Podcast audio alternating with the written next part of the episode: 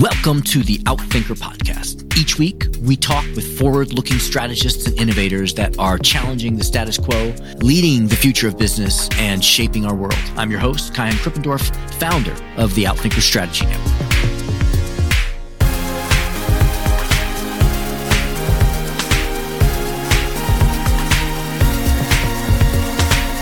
Here's how I think this is going to go. I think it's going to be very much like social media. I think right now, most folks are still really skeptical. A lot of folks still don't quite know what the metaverse is or how it might apply to their company, never mind their department. It will affect every single department in every single organization, just the way the internet changing to become more social in every way did too. But I think this is about 10x bigger, truly. That was Lindsey McInerney, self-proclaimed internet nerd and tech futurist who has launched multiple projects in the metaverse and Web3 space as global head of technology and innovation at AB InBev, the world's largest brewery, and now an independent consultant who remains excited about the ways that crypto, blockchain, NFTs, and extended reality will reach our digital and physical landscape, which is evident in the highlight you just listened to. In this podcast, you'll also share how important it is to learn to pivot in the ever changing digital landscape what the metaverse, NFTs, augmented reality, and virtual reality all are in simple terms and where they can bring new opportunities to business, not just in B2C businesses, but also B2B businesses. How any brand must and can distill the essence of their brand away from the category in which they operate into its pure essence so that you can translate it into the metaverse and the emerging tech space. Whether building high growth startups or advising Fortune 500 companies or the royal family or the United Nations, Lindsey has spent her career helping people understand the impact of cutting edge technologies and adopting them early, which she now shares with us. Ladies and gentlemen, Lindsey McInerney. Lindsey, thank you so much for being here with us. It is great to get a chance to talk to you we are so curious to understand and get our heads around the metaverse, NFTs and the like. But I want to open up with two questions that I always ask all of my guests. First is, can you complete the sentence for me? If you really know me, you know that. I cannot be controlled around pizza. it's, it's, a danger food. Love pizza. Eat pizza every country I go to, every country I visit. It's my favorite food. Then you asked me my second question. I was wondering if you resisted it, therefore, or you leaned into it. But it sounds like you lean into it. Yeah, lean right into it and let it be my reputation and try to find the best piece of pie in the world. What do you learn about tasting pizza from other parts of the world? What can you learn about the culture? Like who makes the best pizza? Or which country is the weirdest perception of pizza? Oh man, this could be and should be a whole other podcast. Probably already is a whole other podcast. But the crazy, coolest thing about traveling the world is getting to experience people and culture through food and the way they interpret it. And the humble pizza is super simple, but there's so many different riffs on it and so many different ways to bring it together and make it yours that I think certain parts of Italy would argue they've got the best pizza, but you meet a New Yorker, don't tell them that because New Yorkers think they got it going on as well. You know, you get to learn lots about food, about culture, about how people enjoy food, how they like to experience it. Is it something that people want on the go? In New York is very on the go. You know, you've got very on the go slices, whereas in Italy, it's a fine dining experience and sort of everything in between. I would love to talk more about pizza. I listen to food podcasts all the time, recipe podcasts, but our topic is strategy, particularly around metaverse strategy. So let me start off with what's your definition of strategy?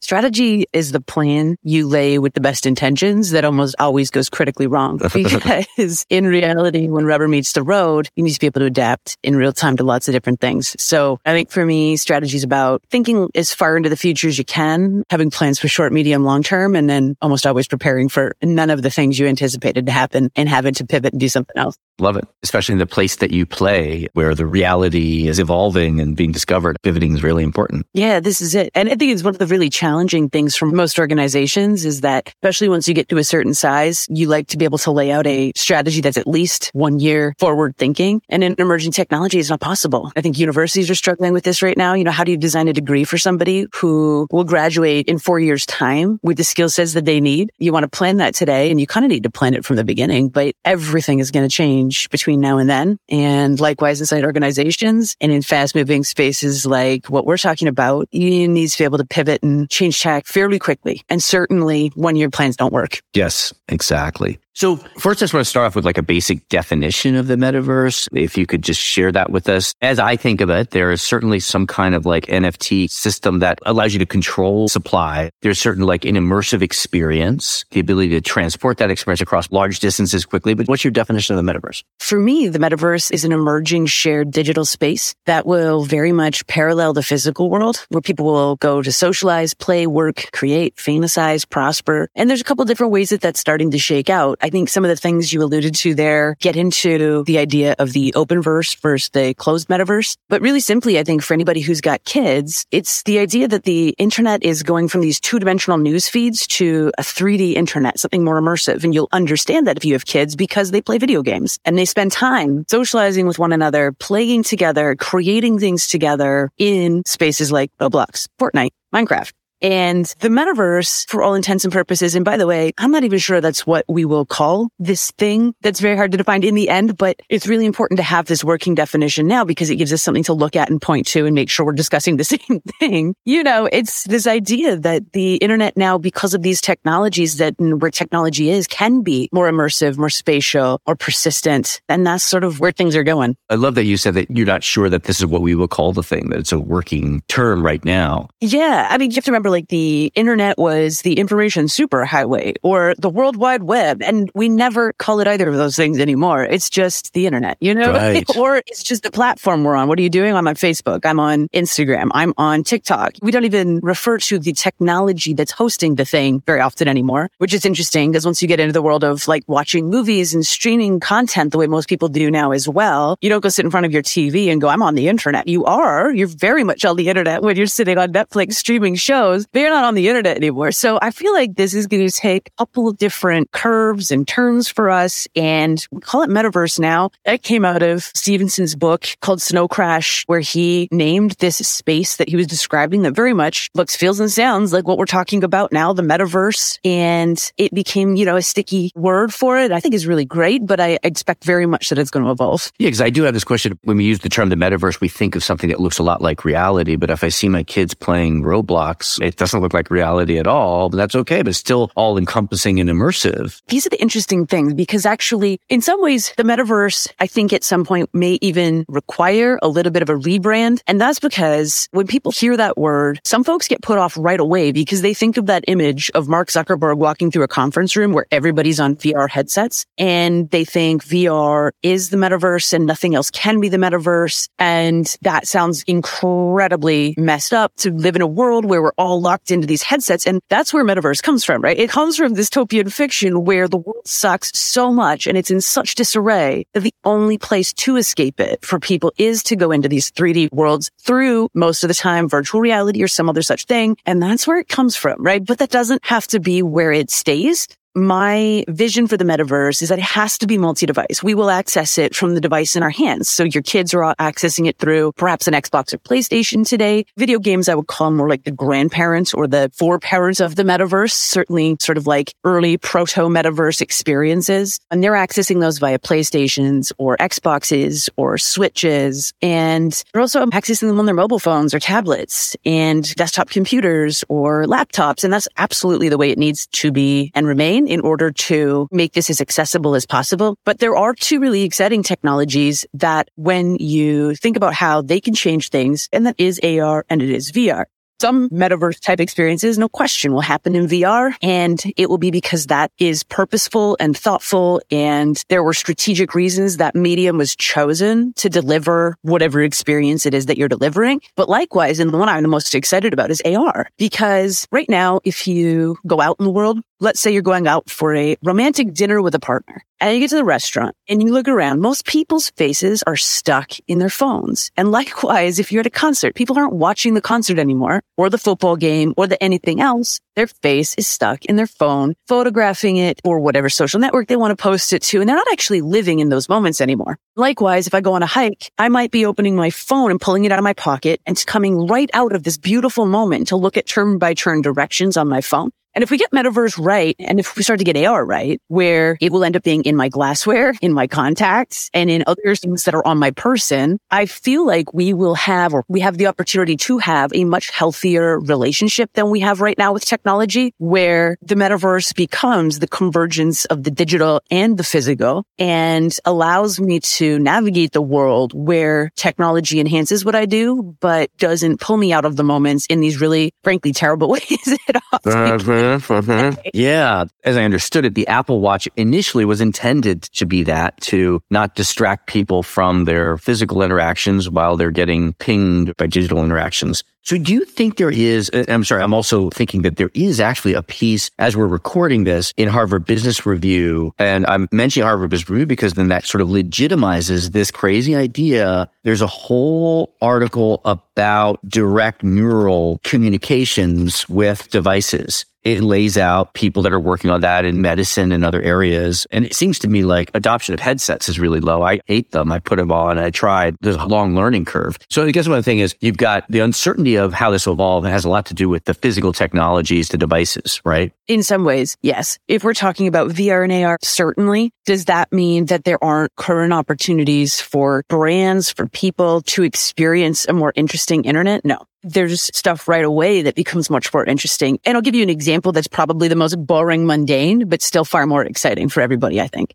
this past few years, most people would have done some sort of grocery shop on the internet. And grocery shopping on the internet sucks. Actually, shopping for most things on a two dimensional newsfeed sucks. You kind of have to know exactly what you want before you go in. There's no walking into the digital grocery store today and being like, Oh yeah, limes. I'm having mezcal margaritas this week. Almost forgot them. You have to remember when you go into any platform, you have to put in limes, mezcal, whatever all your ingredients ingredients are for your salads, for your whatever else. And so there's no discovery mechanism in these 2D feeds of information and shopping experiences today where you can discover new products, where you can discover products you almost forgot. There aren't opportunities for upselling or anything like that. Once you get into things like clothing, there's also an opportunity to try them on. And of course, with avatars that replicate our physical appearance, you can try things on before you purchase them and check out and make sure that you're going to like how they're going to look on you. These avatars would know our dimensions. Uh-huh. They'd be actually replicates.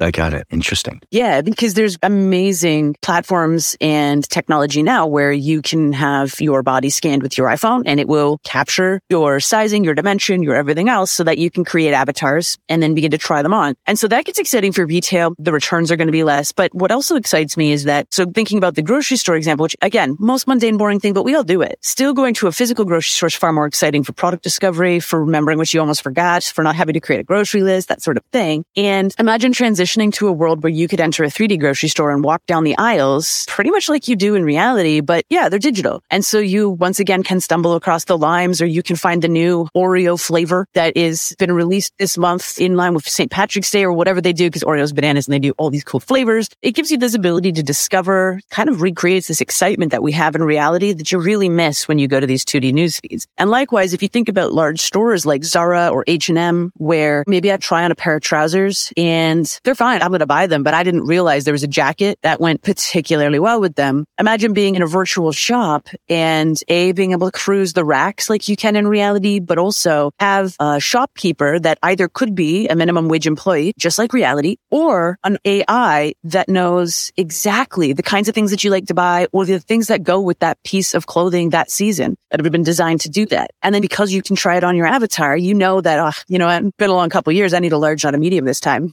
And you know that before it gets home. You know, these kinds of opportunities, they seem super mundane, but they become way more exciting. You know, folks, when we got into this social media era, we're super skeptical that anybody would post pictures on the internet or videos or consume them and thought that was really silly. So as ridiculous as some of this sounds, shopping in a 3D grocery store or shopping in a 3D Zara or H&M or these kinds of things, I truly think we'll look back in five years and go, oh, whoops, we sounded like grandparents when we were like, that's so dumb. And it is a bit silly. And that's how all technology goes. You know, it always appears a little bit gimmicky or a little bit like a toy or a little bit like a game or perhaps unnecessary. And then all of a sudden it's taking our attention and we love it and it's exploding and we can't remember a time when we lived without it. Yes, yes. Just to bring what you're saying also to a B2B context for our B2B audiences. I don't know. I'm building rocket ships or missiles, or I'm putting the surfaces on iPhones, or I'm installing hardware or managing cell towers. What kind of scenarios do you see for those kinds of companies? Well, those kinds of companies get really interesting when it comes to health and safety, training, security, those sorts of things where you can allow people to experience some of the more dangerous jobs or jobs where there's a health risk digitally in a way that's so real. It's as though they've done it before, before you actually let them into the plant, let them on site, let them into certain areas without having been trained. And so I see a world where we are ramping education, able to educate people so much more deeply and so much better because we just learn better as humans in 3D as well. That's the other really interesting thing. We retain information better. We learn faster and it sticks. So I see a world where we're able to do a lot of things and play them out really cost effectively as well before we go and actually have to build the thing. That's right. Yeah. You could build the machine, build the space for architects, things like that that makes a lot of sense, which allows you to then do that first phase at a much lower cost. Much lower cost. Let's enter the building. You know, our hypothesis is that it's a southern facing view and this is what's going to happen with the light. But actually, the way we designed this overhang doesn't allow the light to come into the house. You can literally experience all these things digitally and truly live them and walk the halls of them before you go and build the thing, which I think it's really exciting. Fascinating. I can see all of these interesting applications and how that actually change the economics of businesses, making it cheaper to experiment and try, and which can increase innovation. What we haven't brought into here yet is blockchain or NFTs. I know you've done some amazing stuff with NFTs. So let's bring that into this scenario. Where do they fit in? Yeah, sure. So when we talk about things like blockchain and NFTs in the metaverse, we're typically talking about the difference between an open metaverse and a closed metaverse. By that, I mean a closed metaverse will replicate very much these worlds and the ecosystems of internet products that we're used to today. So Facebook owns Facebook. We're effectively leasing space there as users and we don't own our audience necessarily, but we access them through there and Facebook owns the environment. So if they want to change the reach of our posts or if they want to change the rules of the game, they can.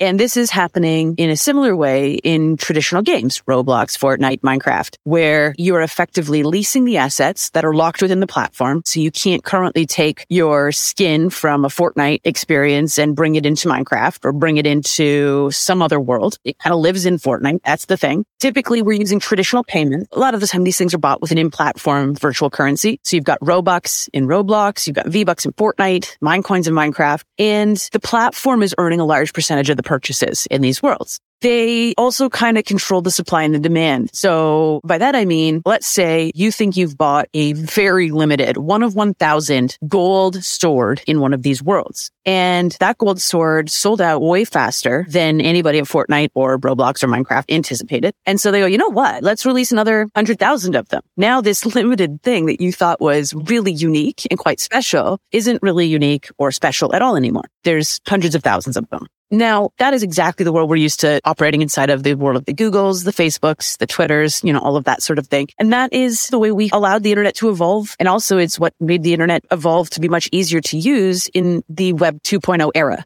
When we start talking about an open metaverse, one that's decentralized, typically it's open and decentralized because it is being built on a blockchain where you have the ability to prove your ownership of digital assets and space that you create. And the assets are typically owned as NFTs. And that means that they transfer instantly to other wallets. But also the hope is that they can be used inside other universes. So they would be interoperable where you could walk something from maybe Decentraland or the sandbox into the Otherside, which is another universe that is being built right now. Typically, these worlds each have their own cryptocurrency that people can earn for participating or for creating things and selling them to other folks there. And they may even gain royalties so folks are very much incentivized to participate, to create, to spend time in these places because they'll earn part of the digital world and experience. And that will allow them to co-create alongside others, co-create along with the people that originally founded the platform, help to govern these spaces, etc. And so the spaces become and the objects become owned in a way where you can buy, sell, trade and hold them.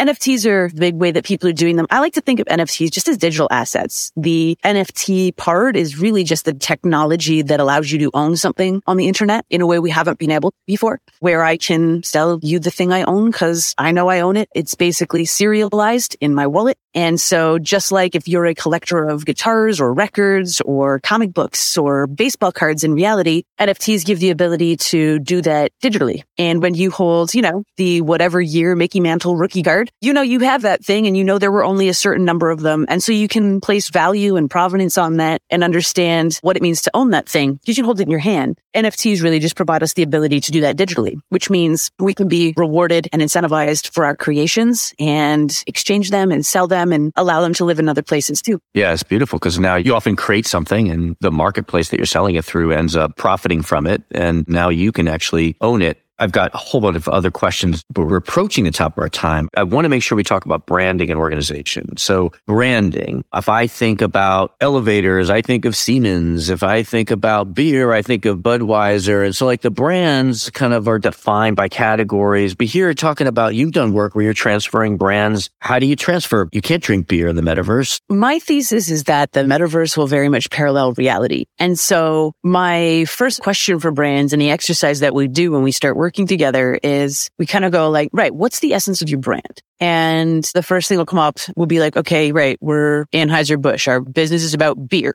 But what I did when I was working with Anheuser-Busch is like, okay, let's get rid of the physical concept of beer. Like, what are we really? And really, AB InBev, Anheuser-Busch, it's the world's largest brewer. But if you get rid of the idea and abstract away from beer, they're one of the world's largest entertainment companies. They bring people together to be entertained. And that's where you consume and enjoy their products. They're one of the world's largest sponsors of sports and entertainment. And so if you think about that, then that gives you kind of a right to play in virtual worlds in very much that same way. So with AB InBev, one of the things that I did was I ended up launching Stella Artois into the metaverse early, early 2021. It was one of the first brand experiences. They became the first beer brand in the metaverse. They became the first CPG company in the metaverse. And we had a heck of a lot of fun doing it. And it sounds crazy. You're like, we beer brand in metaverse. What did you do? What we did was we partnered with Zed Run, which is a crypto horse racing game. ZED Run and at the time, horses were selling for the price of cars. We auctioned off 50 horses that were uniquely designed to represent the look and feel of Stella Artois.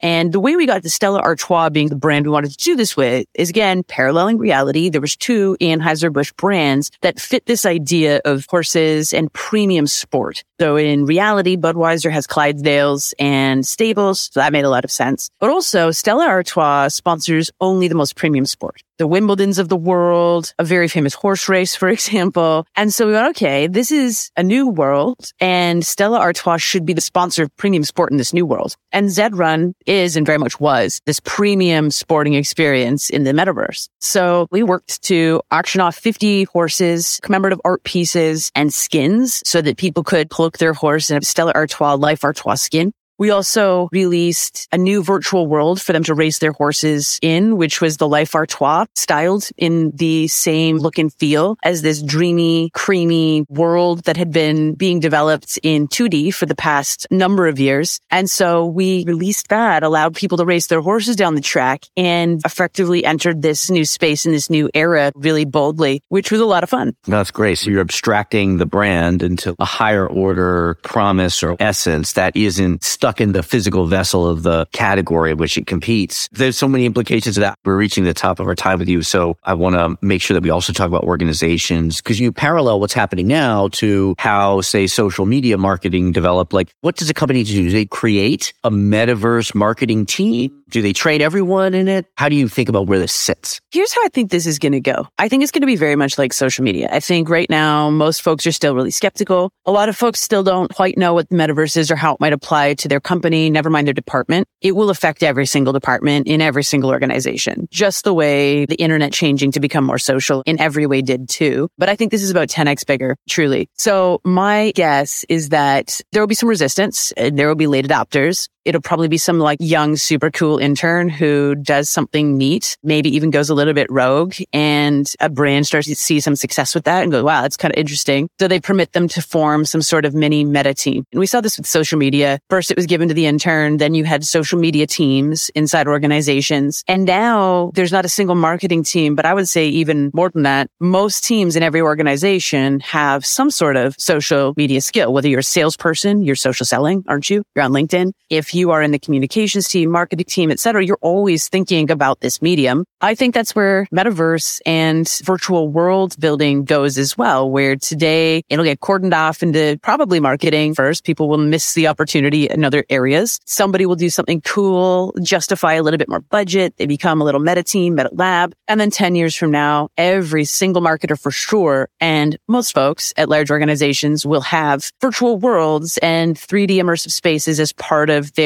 skill sets and tool belt that they use to do their jobs every day. That makes a lot of sense. I heard that when factories were first being electrified, like before there was electricity, companies created a role that was something like chief electricity officer.